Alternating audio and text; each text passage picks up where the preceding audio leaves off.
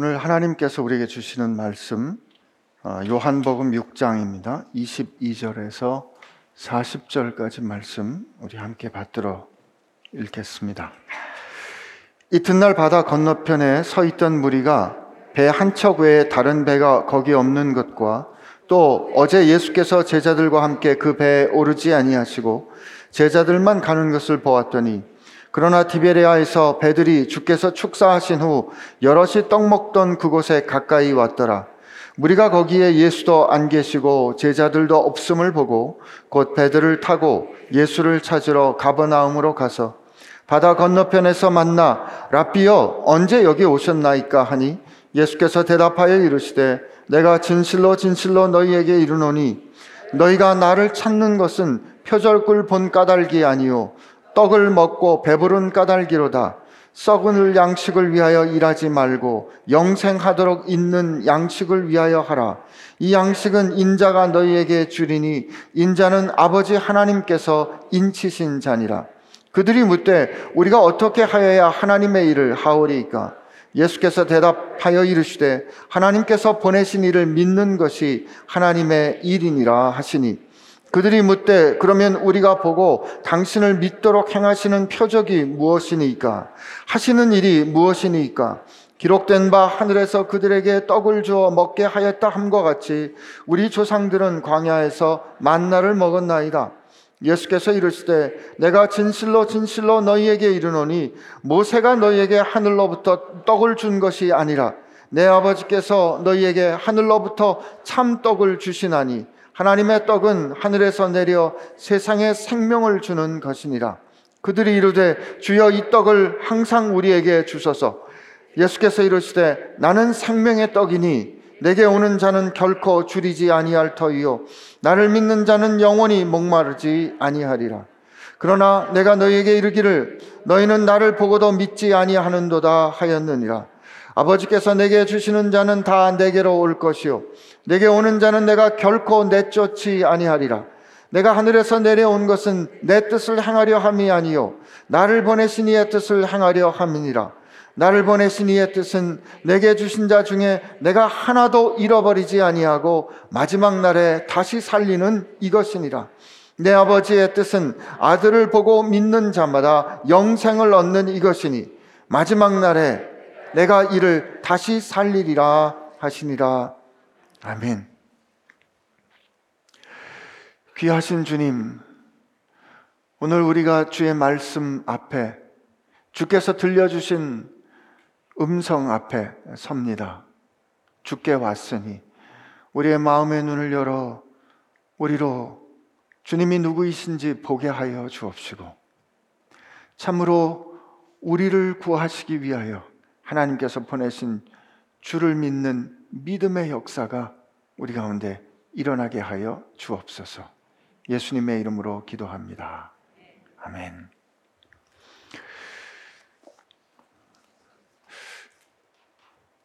오늘 우리가 찬양 중에도 그렇게 고백했습니다만 예수를 믿음이 여러분과 제게 있어서 가장 중요한 일이기도 일입니다.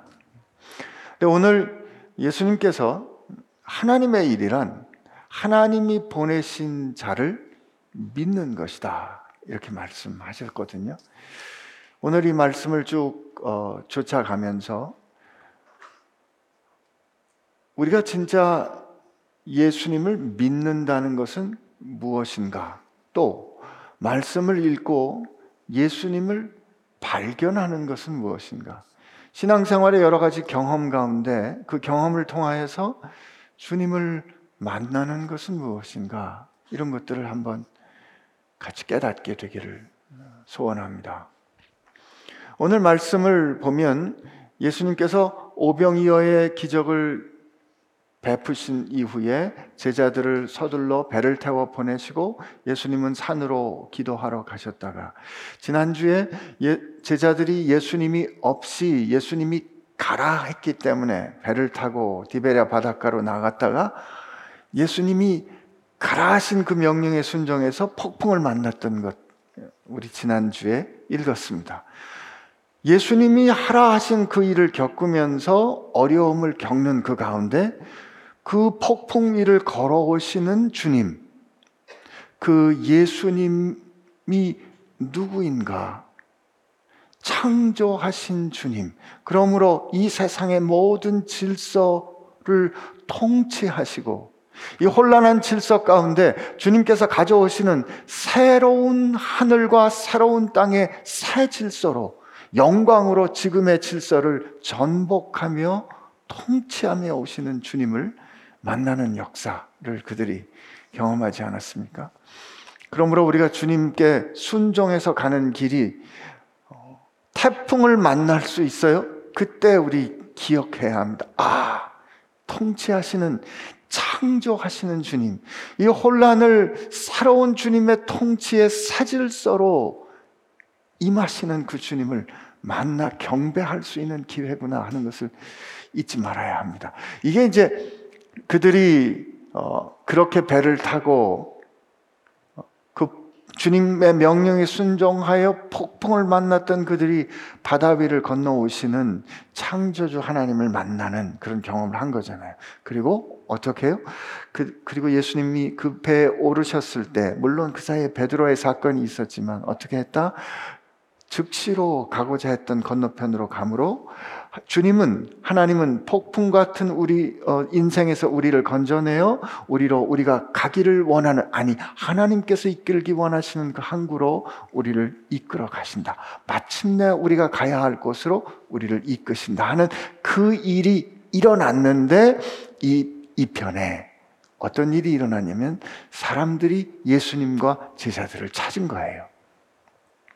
무리들이 예수님 어, 뭘 봤냐면 어, 제자들이 배를 타고 건너가는 것을 봤는데 예수님은 그 배에 타지 않은 것을 무리들이 봤어요. 예수님이 어디 계신가? 제자들은 어디 있는가 찾았는데 자기들이 있는 그곳에는 없는 거죠. 그래서 배들이 보니까 디베리아는 이 갈릴리 바다의 다른 이름입니다. 그 디베리아 바닷가에 예수님께서 오병이어를 의 기적을 일으키셨던 그 부분에 배들이 많이 모여 있는 것을 모여드는 것을 보고 아 여기 예수님과 그 제자들이 있는가 하고 가보았더니 안 계신 걸 알았죠. 건너편으로 건너가신 모양이구나. 그래서 그들이 배들을 타, 배를 타고 건너편으로 건너가 예수님을 만납니다. 그리고 예수님께 여쭤요.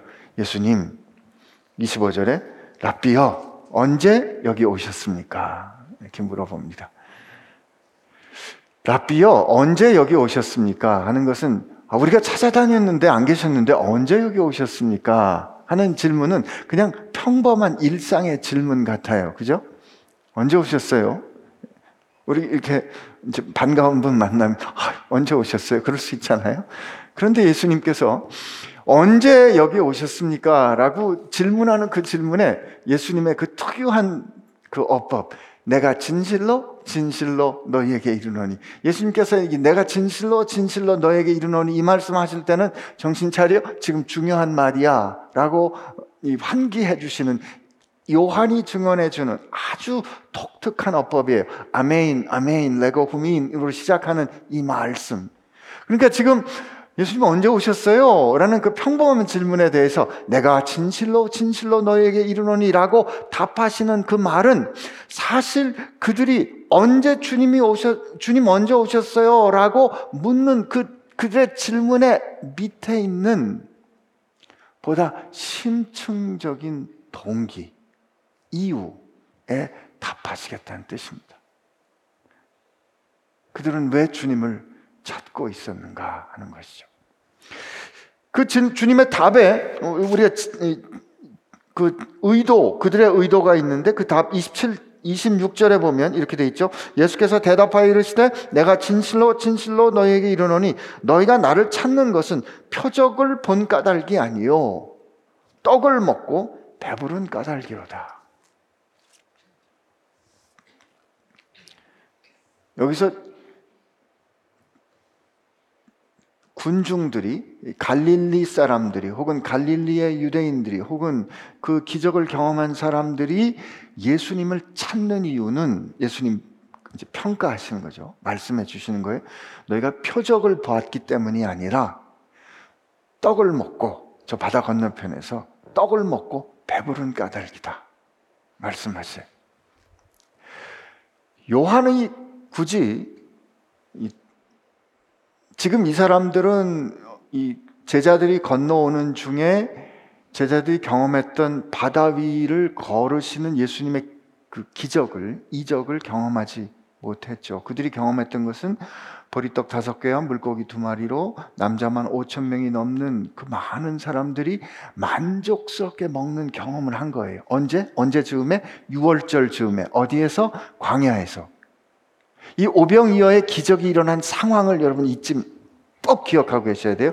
6월절이란 이스라엘의 이스라엘을 애굽에서 하나님께서 해방하신 그들로 국가를 이루는 가장 원형적인 경험이에요. 민족을 해방하신 날. 광야에서 만나를 먹임과 같이 그들이 빈들에서 보리떡 다섯 개와 물고기 두 마리로 주님께서 축사하시고 그들을 먹이신 기적, 급식 기적을 경험했거든요. 예수님이 그들을 향해서 뭐라고 말씀하시냐면 너희가 표적을 본 것이 아니다. 이렇게 말합니다. 요한복음에서 이 표적은 요한복음에서 표적하고 나올 때는 항상 그 표적을 이해하는 열쇠 구절이 있는데 그게 요한복음 20장 30절 31절입니다. 요한복음을 왜 기록했는가 하는 그 목적인데요. 20장 30절 31절에 가보면 이렇게 되어 있어요. 여러 차례 읽었어요. 예수께서 제자들 앞에서 이 책에 기록되지 아니한 다른 모두 표적도 많이 행하였으나 오직 이것을 기록하면 너희로 예수께서 하나님의 아들 그리스도이심을 믿게 하려 함이요 또 너희로 믿고 그 이름을 힘입어 생명을 얻게 하려 합니다. 표적 이것은 다른 말로 이적이라고 말하지만 이적 혹은 기존의 질서를 넘어서는 주님께서 베푸신 놀라운 사건은 그 사건 그 자체로 중요하지만 그 사건이 가지는 가장 궁극적인 의미는 그 사건은 뭔가 다른 현실을 지목하고 있다는 거예요. 표시하고 있는 사인이라는 거죠.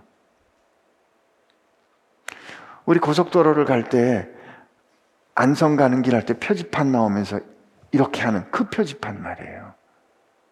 그 표지판 그 자체가 중요한 것이 아니라 표지판이 담고 있는 현실이 중요한 거예요. 그러므로 요한복음에서 경험하게 되는 우리가 읽게 되는 모든 기적의 사건은 이적적인 사건은 무엇이다? 예수께서 하나님의 아들이신 우리를 구원하신 그리스도라는 것을 믿게 하기 위함이에요. 표적을 통해서 예수님이 누구이신가를 바로 발견할 때 비로소 우리는 표적을 보는 거라고. 그리고 그를 믿어 우리로 영상을 얻게 하는 이 사건이 일어날 때 비로소 우리는 예수님께서 우리에게 행하신 그 이적을 바로 보는 거죠. 우리 신앙생활도 마찬가지입니다. 살면서 우리, 우리가 주님께 기도해 기도 응답을 들을 수 있고 살면서 제 인생에도 어쩌면 이런 일이 이렇게 일어날 수 있을까 하는 그런 기적 경험한 것들이 저는 많습니다. 그러나 그 기적이 중요한 것이 아니라 그 기적을 내 인생에 행하신 그분, 그분과 만나는 게 중요해요. 그러므로 우리 인생에 우리가 고백할 때 우리가 주님을 통해서 경험할 수 있는 많은 감격적인 사건들이 있어요. 그러나 또 그만큼, 아니, 그보다 더 많은 순간, 우리가 주님 앞에 간절히 구했지만, 우리의 기대와 우리의 소원대로 되지 않는 일들도 경험할 수 있다고요. 그러나, 그 모든 순간에, 우리의 기대와 우리의 소원대로 놀라운 사건이 일어났든, 아니, 우리의 간절한 기도에도 불구하고 내 은혜가, 내게 주는 나의 은혜가 내게 족하다 하며 그 어쩔 수 없는 현실을 받아들이는 일이 일어났든 간에 상관없이 우리가 그 모든 간절한 순간을 통하여 그리스도 예수를 알게 되고 보게 되고 경험하게 되고 그 만날 수 있다면 그걸로 된 거라고요. 사도 바울이 그의 인생에 얼마나 놀라운 기적들을 많이 경험했습니까? 그러나 그가 빌립보서 3장에 이렇게 고백합니다. 빌립보서 3장 7절에서 9절인데요. 그러나 무엇이든지 내게 유익하던 것을 내가 그리스도를 위하여 다 해로 여길 뿐더러 또한 모든 것을 해로 여김은 내 주 그리스도 예수를 아는 지식이 가장 고상하기 때문이라.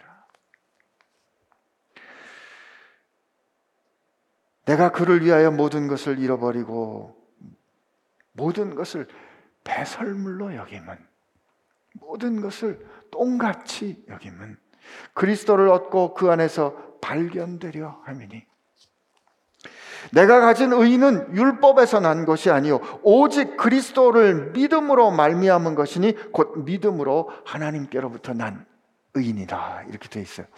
이 구절의 고백은 굉장히 독특한 그 사도 바울의 어법인데요. 이 그리스도를 믿음으로 말미암은 것이니라는 그 고백은 이렇게 번역되기도 합니다. 어떻게 번역되냐면 요거는 영어로 좀 읽어 드릴게요.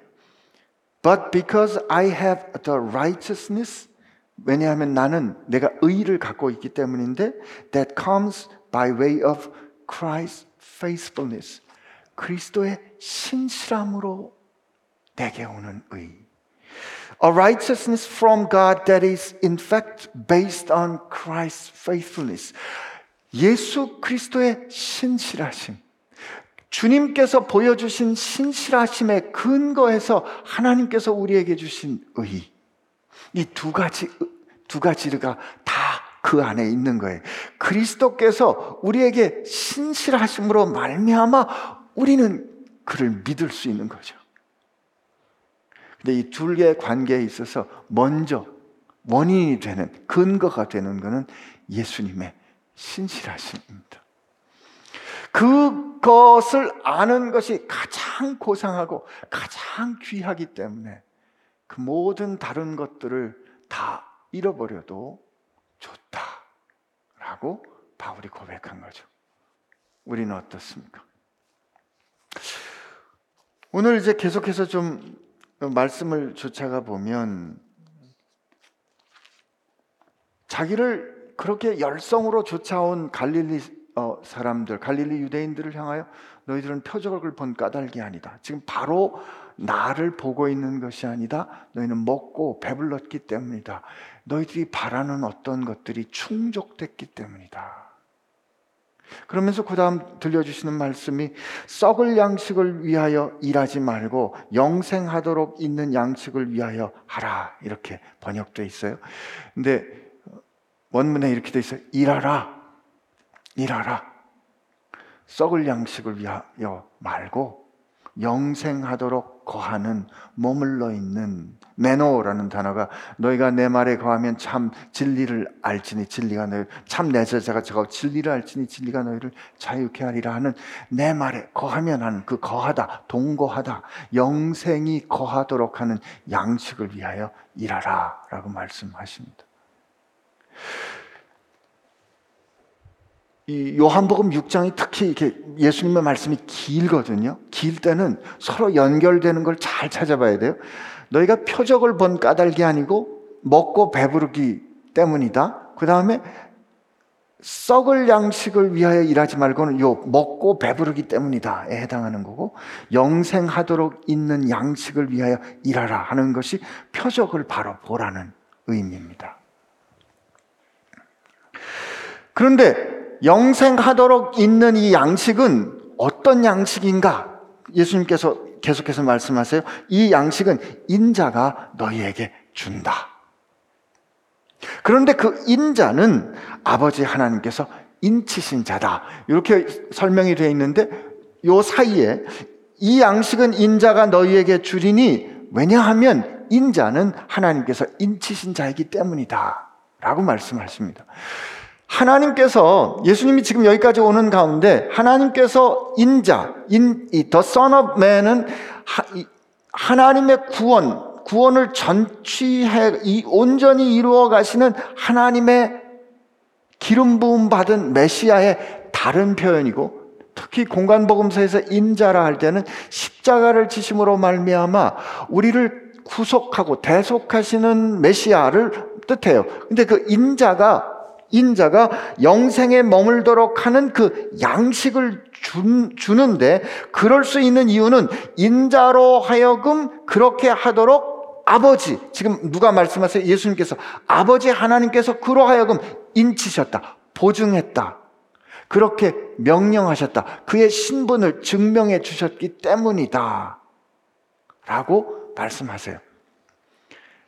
이 이야기가 점점 예수님이 누구이신지, 인자가 누구이신지, 그의 정체성을 향해서 집중돼 가는, 전진해 가는 그런 걸 볼 수 있죠.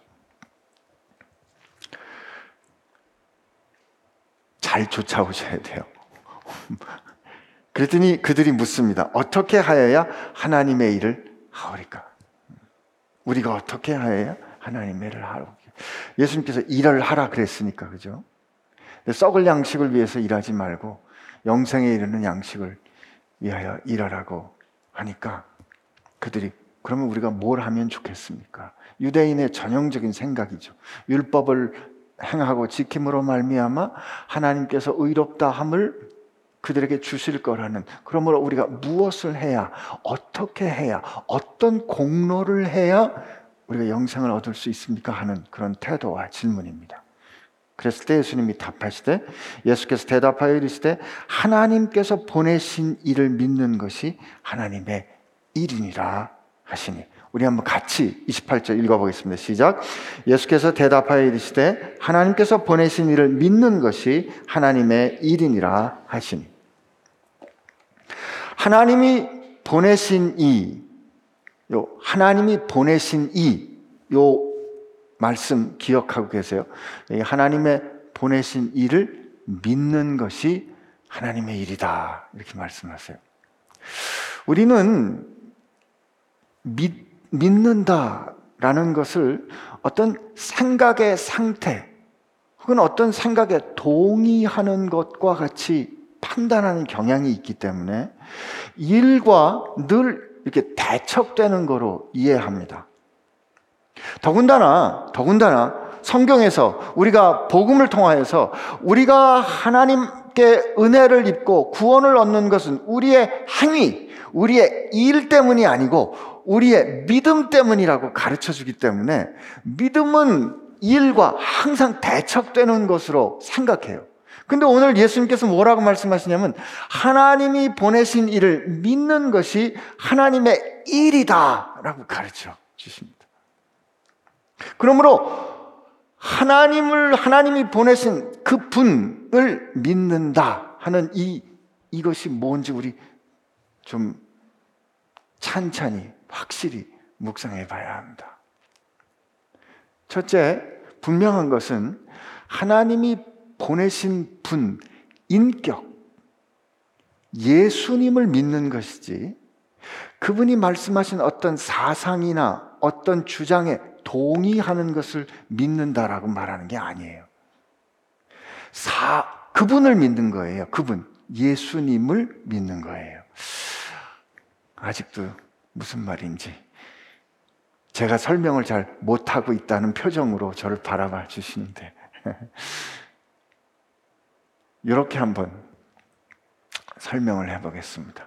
의사니까 수술 받을 때요 의사하고 만나서 요즘은 의사가 설명의 의무가 있어요. 당신은 왜 수술을 받아야 하고 수술하면 효과가 이렇고 그거를 어, 증명해 주는 그, 그것을 그 효과를 증명해 주는 증거들이 이렇게 이렇게 있고 이 수술을 했을 때 부작용이나 일어날 수 있는 어려운 점 어떤 겁니다라고 다 설명을 해 줘요. 소위 고지의 의무를 갖고 있죠. 그러면 아 하고 동의를 어, 합니다. 그래서 이제 소위 사인을 하죠. 그죠? 그러면 어떻게 해요? 이제 수술 받으러 들어갑니다. 수술 받으러 들어가면 뭐 간호사들이 또 마취과 의사 선생님 오셔서 친절하게 인사를 하고 세브란스 병원 같으면 기도하기 원하는 사람 기도문을 같이 읽어드려요. 그리고 이제 자 숫자 세세요. 하나, 둘, 셋 하면 완전히 무기력하게 자죠. 그땐 누가 들어와서 수술하는지도 모릅니다. 근데 여러분이 그렇게 할 수 있는 이유는 내가 수술 전에 만났던 그 의사가 그리고 그 의사를 포함한 이 모든 병원이 혹은 의료 시스템이 나를 위하여 내 생명을 보호해 줄 거라고 믿기 때문에 여러분들이 그렇게 하는 거예요. 믿음은 어떤 중요한 결정, 내 목숨을 내어놓는 결정, 그 결정하는 중요한 근거고요. 그 행동을 가능하게 하는 현실이 믿음이에요.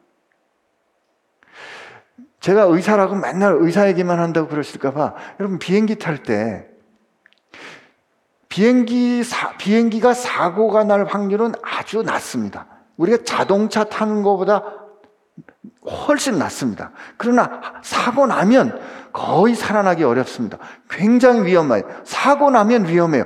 그러나 비행기 타고 탈 때 여러분 기장 얼굴 확인합니까? 안 하죠. 저 기장이 도대체 나를 위하여 제대로 내가 가고자 하는 곳까지 이끌어줄까, 안 이끌어줄까 확인 안 합니다.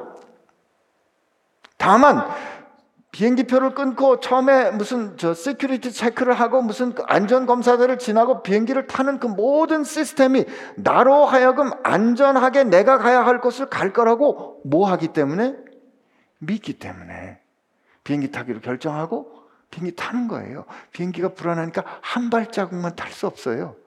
몽땅 타야지. 100% 타는 거죠. 일상에서 식당 가가지고 굳이 주방장 보자고 안 그러시죠? 내가 돈을 내고 음식을 사 먹는데 그 음식을 하는 요리사가 나를 위하여 깨끗한 재료를 썼을 거며 물도 먹을 물로 썼을 거며 기분 나쁘다고 침 뱉지 않을 것이며 라고 믿기 때문에 돈 내고 먹는 거예요.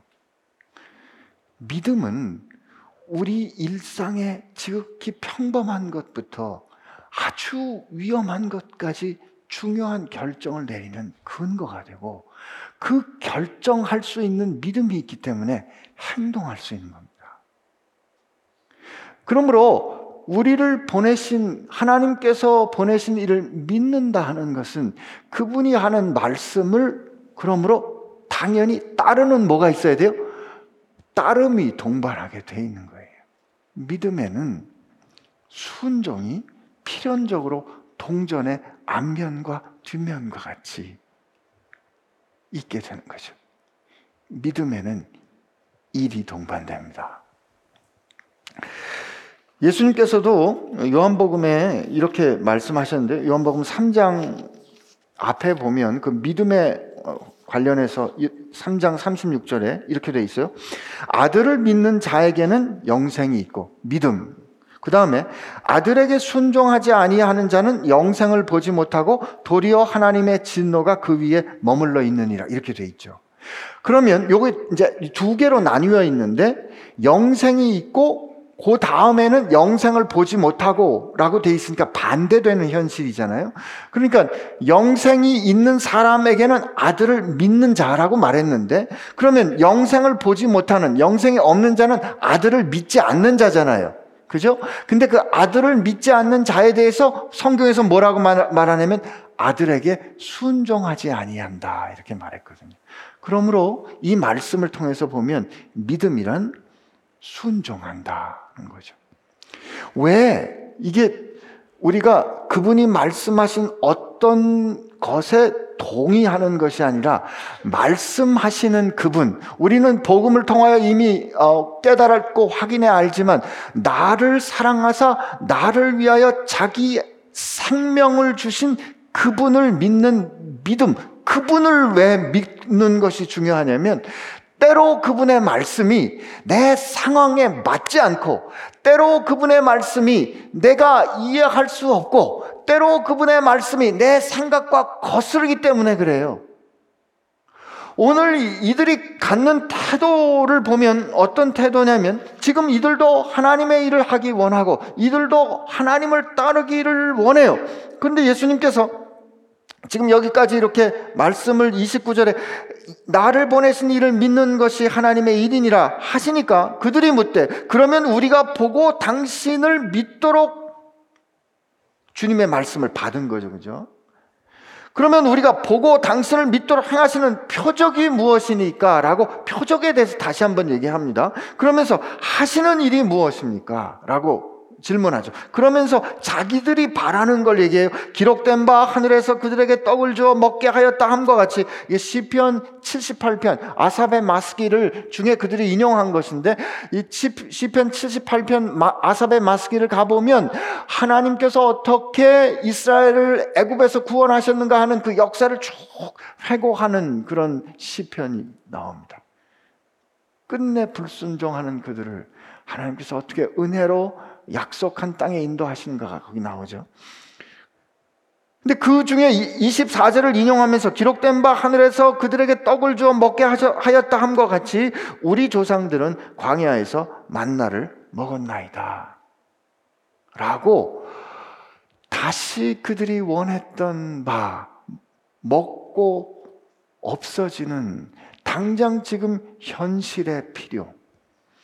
6월절 즈음에 빈들에서 그들로 하여금 음식을 먹게 했던 자기들의 당장의 현실의 필요를 채우는 그리고 어쩌면 모세와 같이 자기들을 로마의 속박에서 노예되면서 구원해 줄 그 구원자라는 기준을 그들이 지금 예수님께 말하면서 이것이 우리에게 이 기대가 틀리지 않았다는 것을 보여주는 표적이 무엇입니까?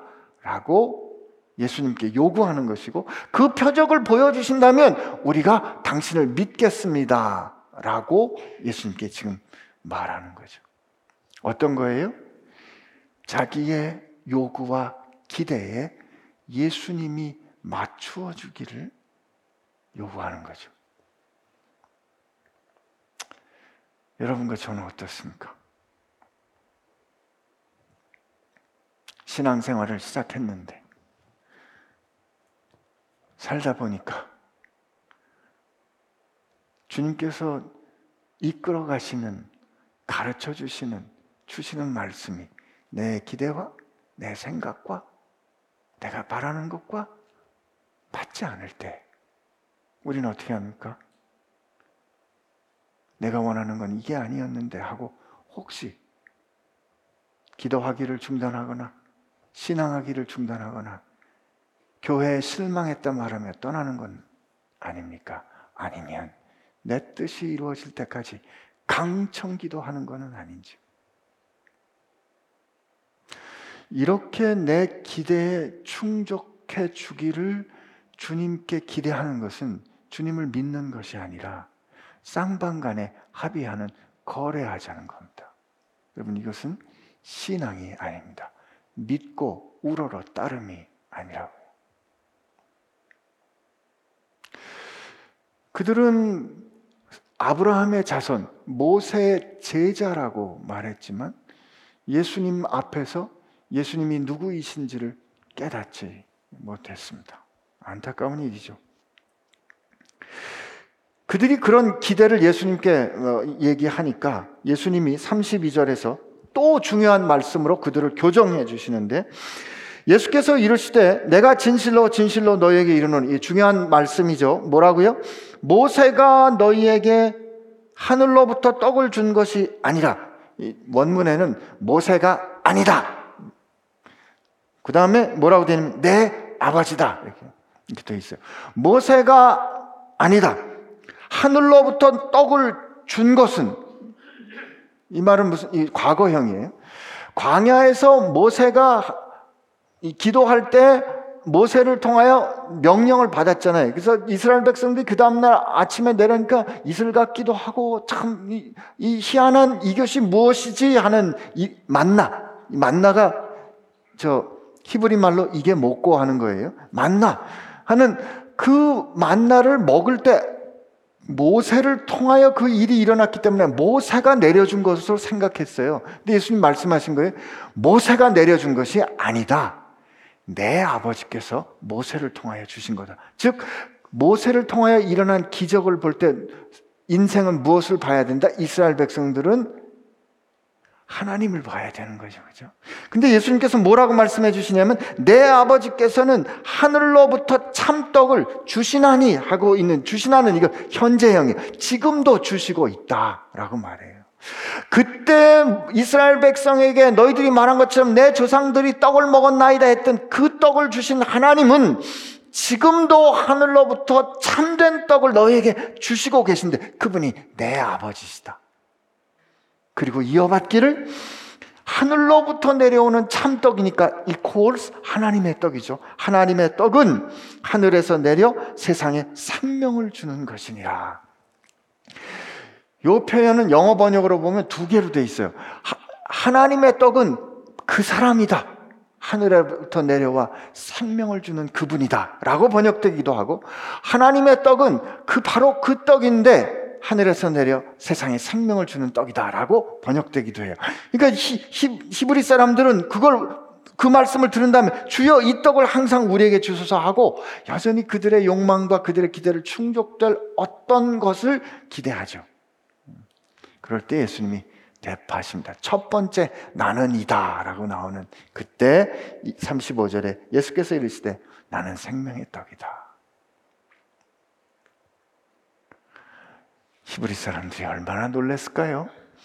6장 뒷부분에는 더 기가 막힌 말씀으로 나오지만 깜짝 놀랐을 겁니다.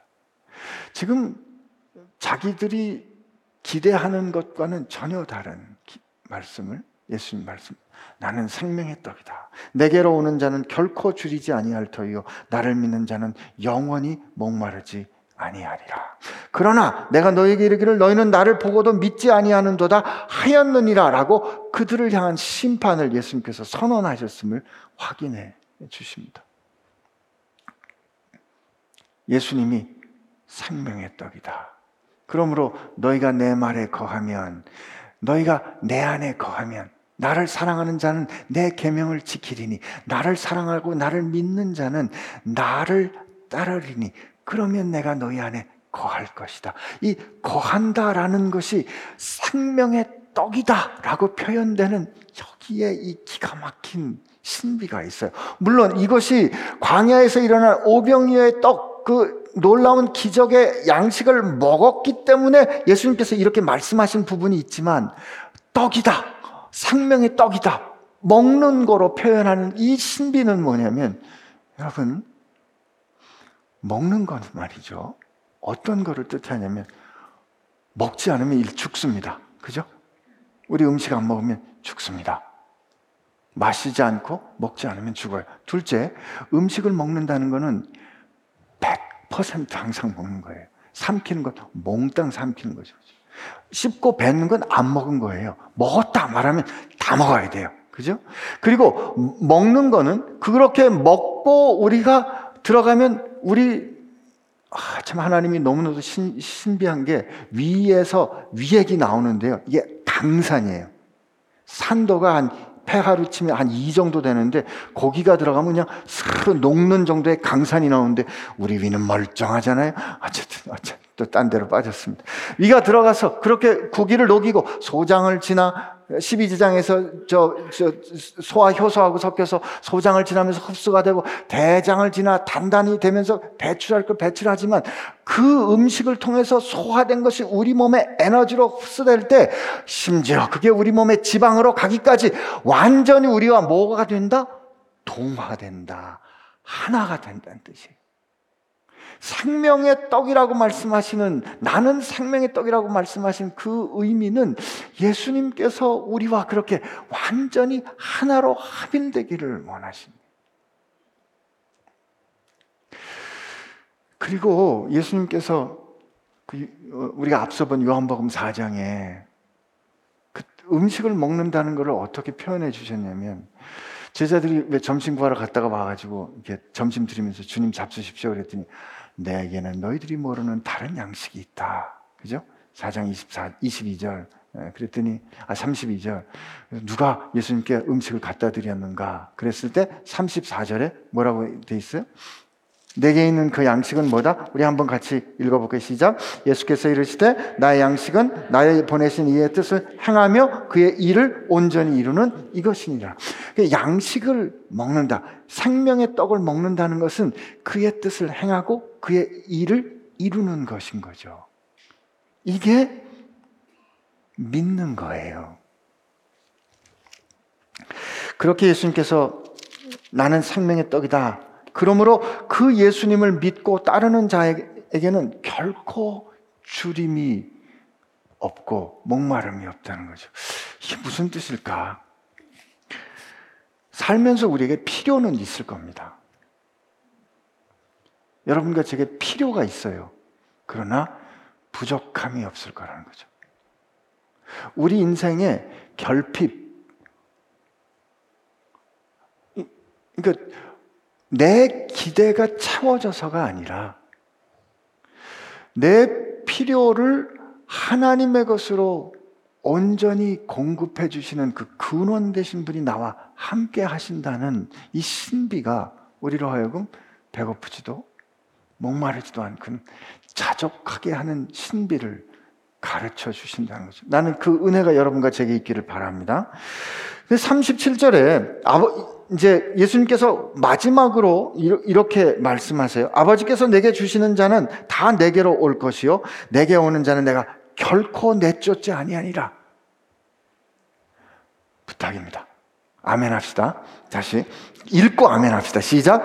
아버지께서 내게 주시는 자는 다 내게로 올 것이요. 내게 오는 자는 내가 결코 내쫓지 아니하리라. 아멘. 40절 읽어볼게요. 내 아버지의 뜻은 아들을 보고 믿는 자마다 영생을 얻는 이것이니 마지막 날에 내가 이를 다시 살리리라 하시니라. 아멘. 여러분과 제가 예수님을 믿게 되었어요. 믿게 됐다고요. 아니요, 제가 언젠가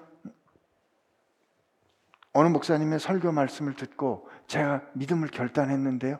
맞아요, 맞아요.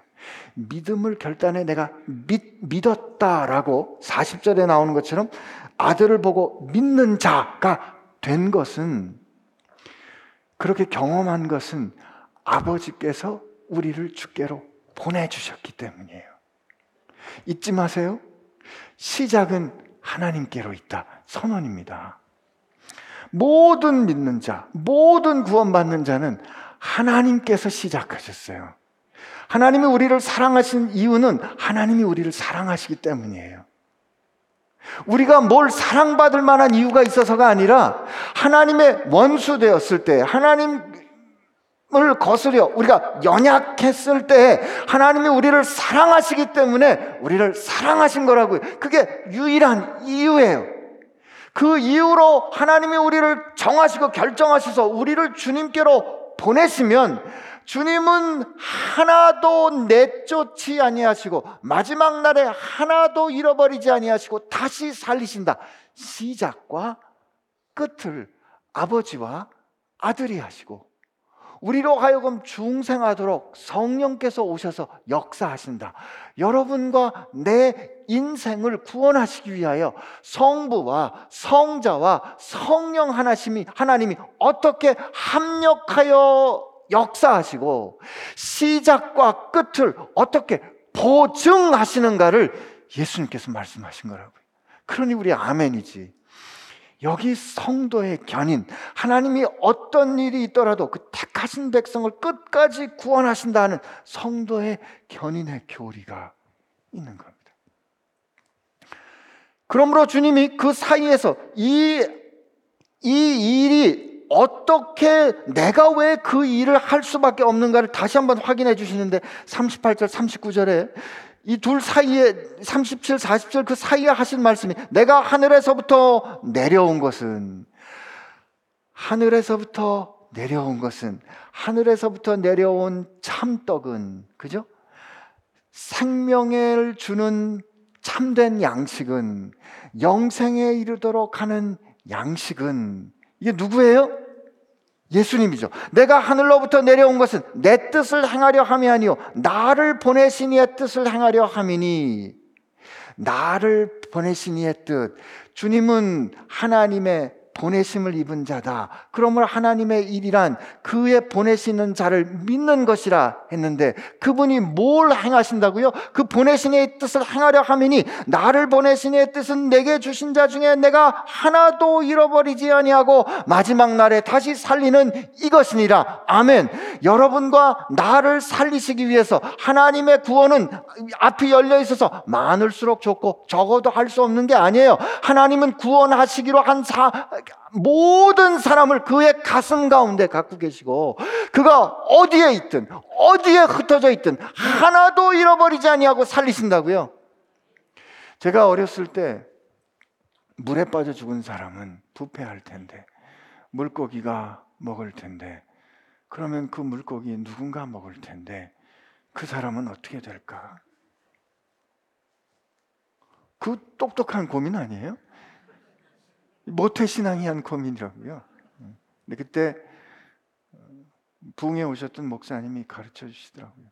하나님은 창조하신 하나님은 그 사람 그렇게 됐을지라도 잃어버리지 않고 살리십니다. 믿어지지 않아요. 그러나 바다 위를 걸으신 그분이 하나도 잃어버리지 않겠다고 말씀하시고 하나도 잃어버리지 않는 게 하나님의 뜻이고 그 하나님의 뜻을 온전히 이루시는 그 일을 하도록 하나님께서 인치셨고 그죠? 인치신 그분이 그 일을 행하시는 것을 밥삼아 사셨다면 그 정체성은 그분이 하신 그 일을 통하여 우리가 확인할 수 있는 것인데 주님이 그 일을 십자가를 지시고 그 십자가상에서 다 이루었다라고 선언하시고 하나님은 그를 죽음에서 일으키심으로 말미암아 그의 선언이 참됨을 우리에게 증언해 주셨습니다. 우리가 표적을 봐갈 때 이 일을 이루신 그분을 온전히 발견해야 돼요. 자, 그렇다면 오늘 우리는 이 표적에 대해서 살피면서 주님이 영생에 이르도록 있는 양식이고 그분이 하나님의 보내심을 입은 자이고 그가 그러므로 하늘로부터 내려오는 참 떡이고 그가 생명의 떡이고 그 생명의 떡은 하나님의 뜻을 온전히 이루는 것인데 그 하나님의 뜻은 여러분과 저를 하나도 잃어버리지 아니하고 다시 살리는 그것이잖아요. 그죠? 그 일을 행하시므로 말미암아 우린 거꾸로 그가 누구인지를 확인했다면 주님이 우리를 향하여 뭐라고 말씀하세요? 아버지, 아버지께서 나를 세상에 보낸 것과 같이 보내신 것과 같이 나도 저희를 세상에 보냅니다. 주님이 보내심을 입은 사람처럼 여러분과 저도 세상에 보내심을 입었어요. 주님이 아버지를 믿고 그 아버지의 뜻에 신실한 증인이 된 것처럼 그러므로 여러분과 저도 세상에 나아가 우리를 통하여 이루기를 원하시는 그 뜻을 신실하게 증언하는 증인이 되어야 되는 거죠. 그러므로 우리가 우리의 뜻을 주님 앞에 주장하는 것이 아니야 우리를 향하신 주님의 뜻에 순종함으로 세상에 나아가 그를 증언하는 그를 증언하는 우리를 보고 사람들은 우리가 누구인지 우리가 주님과 함께 동거하는 사람인 것을 표적을 보아 알게 될 줄로 믿습니다. 그 표적을 보아 알게 되면 여러분과 제 인생을 통하여 하나님께서 행하시는 놀라운 기적의 역사가 일어나는 거예요. 그 약속을 믿고 한 주간을 사시고 승리하시는 저와 여러분 되시기를 바라고 그 하나님의 일을 이루시는 저와 여러분 되기를 바랍니다. 같이 기도합시다. 하나님 감사합니다.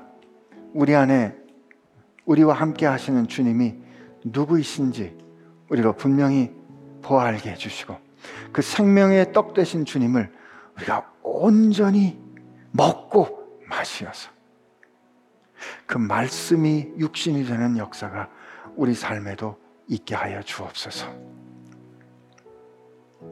우리의 연약함을 아시는 성령님, 우리를 도우셔서 우리의 처음과 끝이 되시는 성부 하나님, 성자 하나님의 그 역사하심을 우리로 누리게 하여 주옵소서. 예수님의 이름으로 기도합니다.